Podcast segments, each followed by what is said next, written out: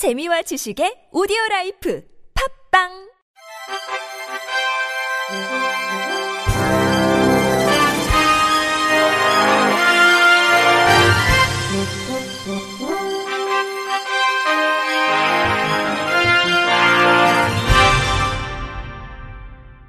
청취자 여러분 안녕하십니까? 11월 15일 화요일 KBS 뉴스입니다.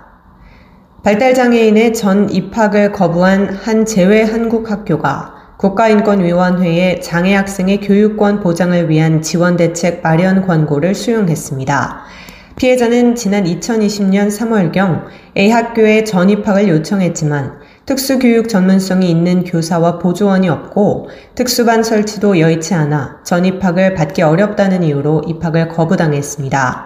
하지만 인권위는 국가와 교육 책임자는 법률에 따라 장애인 교육권 보장을 위한 적극적인 조치를 마련하고 시행해야 한다며 특수학급 및 특수교사 미비, 교실 공간 미확보, 예산 부담 등 장애 학생에 대한 교육을 거부해서는 안 된다며 A 학교의 행위는 교육에서의 장애를 이유로 한 차별이라고 판단했습니다. 인권위 장애인 차별 시정위원회는 A 학교의 피해자의 전 입학을 허용해 교육권을 보장할 것을 교육부 장관에게 제외 한국학교에서 장애 학생의 전입학을 거부하지 않도록 하고 장애 학생의 교육권 보장을 위해 지원 대책을 마련할 것을 권고했습니다. 이번 권고에 대해 교육부는 올해 9월 재외교육지원센터를 통해 피진정학교 대상 장애 이해교육 관련 자료를 배부하고 장애 학생이 있는 경우 특수교육 교직원 인건비를 교비 회계 예산에 편성하도록 지침을 개정하는 등 장애 학생 교육권 보장을 위한 지원 대책을 마련했다고 회신했습니다.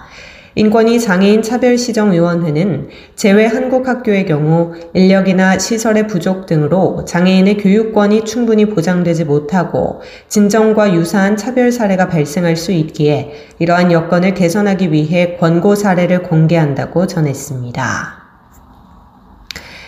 출판사가 만든 전자책이 장애인, 고령자 등에게 얼마나 적합한지, 보완해야 할 부분이 없는지를 확인할 수 있는 전자책 접근성 검증 서비스가 오늘 국립장애인 도서관 누리집에 공개됐습니다. 접근성 검증 서비스는 전자출판물 국제 표준 포맷을 기반으로 전자책의 표준 규격과 콘텐츠에 대한 접근성 준수 사항 두 가지를 자동 검사하고 보완해야 할 부분을 안내합니다. 검증의 기준과 도구는 올해 5월 제정된 독서 장애인을 위한 전자책 접근성 한국 산업 표준과 국제 표준 기구에서 개발한 시스템을 활용해 검증 결과의 신뢰성을 높였으며 결과 보고서를 해외에서 활용 가능합니다. 국립장애인도서관 관계자는 전자책 접근성을 위해서는 콘텐츠의 접근성, 콘텐츠 viewer의 접근성, 콘텐츠 서비스 플랫폼의 접근성이 필요하다며 이번 검증 서비스는 전자책 콘텐츠에 대한 접근성을 검증하는 것으로 이를 통해 장애의 유형이나 정도와 관계없이 모두가 편리하게 전자책을 이용할 수 있기를 기대한다고 말했습니다. 한국장애인개발원이 다음 달 2일까지 한국보건복지인재원의 e-learning 시스템을 공동 활용해 온라인 교육 플랫폼을 시범 운영합니다. 편의 증진 민간 교육 온라인 교육 과정은 universal design의 이해, 장애물 없는 생활 환경 인증 제도의 이해, 편의 시설 설치 기준의 이해 총 3개 과정입니다. 신청과 수강은 개발원 universal design 환경부 e-learning 홈페이지를 통해 가능하며 교육은 누구나 수강할 수 있습니다. 또 온라인 교육 수료자 중 30명을 추첨해 커피 교환권 증정 이벤트를 진행하는데 개설된 교육과정 중 한 개 과정 이상을 수료한 경우 페이지 내 이벤트 참여하기에 응모하면 됩니다. 광주시가 내일부터 22일까지 일주일간 지역 내 장애인 거주시설 24곳에 대한 동절기 안전관리 실태를 긴급 점검합니다. 이번 점검은 지난 13일 북구 한 장애인 거주시설에서 화재가 발생한 데 따른 것입니다. 광주시는 내실 있는 점검이 될 수 있도록 시 자치구, 소방안전본부, 분야별 민간 전문가 등 유관기관과 합동으로 거주시설별 점검에 나섭니다. 중점 점검 사항은 장애인 피난시설과 대피로 유지관리 상태 점검, 화재 대비 소화 장비와 방화 구획 점검, 전선 배선 불량과 누전 차단기 작동 여부, 가스 안전장치 설치와 작동 여부, 각종 시설물과 건축물의 안전관리 점검 등입니다. 박남주 광주시 시민안전실장은 이번 점검은 취약계층인 장애인 거주시설에 대한 긴급 안전점검이라며 시설 거주자들이 안전한 환경에서 생활할 수 있도록 철저히 점검하겠다고 말했습니다. 일산 장애인 자립생활센터가 자립생활에 관심이 있는 경기도 내 시설 및 지역 장애인을 대상으로 체험홈 입주자를 상시 모집합니다. 체험홈은 실질적인 자립을 희망하는 장애인에게 체계적인 자립생활 환경을 지원해 자립 의지를 높이고 지역사회의 일원으로 자리매김할 수 있도록 운영되고 있습니다.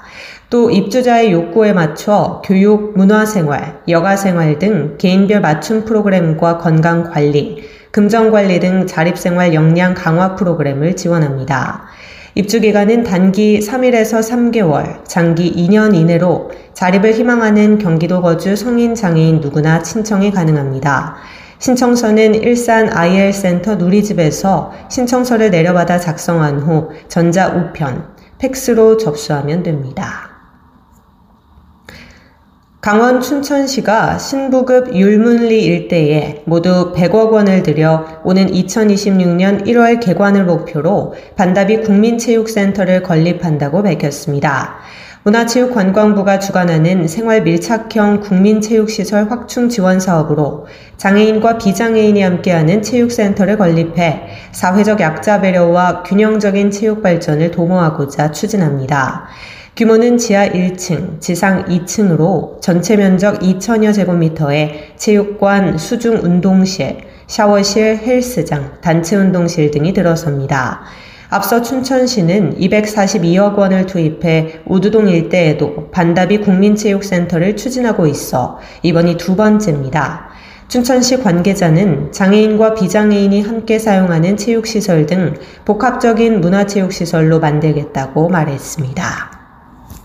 끝으로 날씨입니다. 내일은 전국적으로 가끔 구름이 많은 날씨를 보이겠으며 내일과 모레 아침 기온이 낮아 쌀쌀하겠으니 건강관리에 유의하셔야겠습니다. 내일 아침 최저 기온은 1도에서 10도, 낮 최고 기온은 12도에서 18도가 되겠습니다. 이상으로 11월 15일 화요일 KBS 뉴스를 마칩니다. 지금까지 제작의 이창훈, 진행의 조소혜였습니다. 고맙습니다. KBIC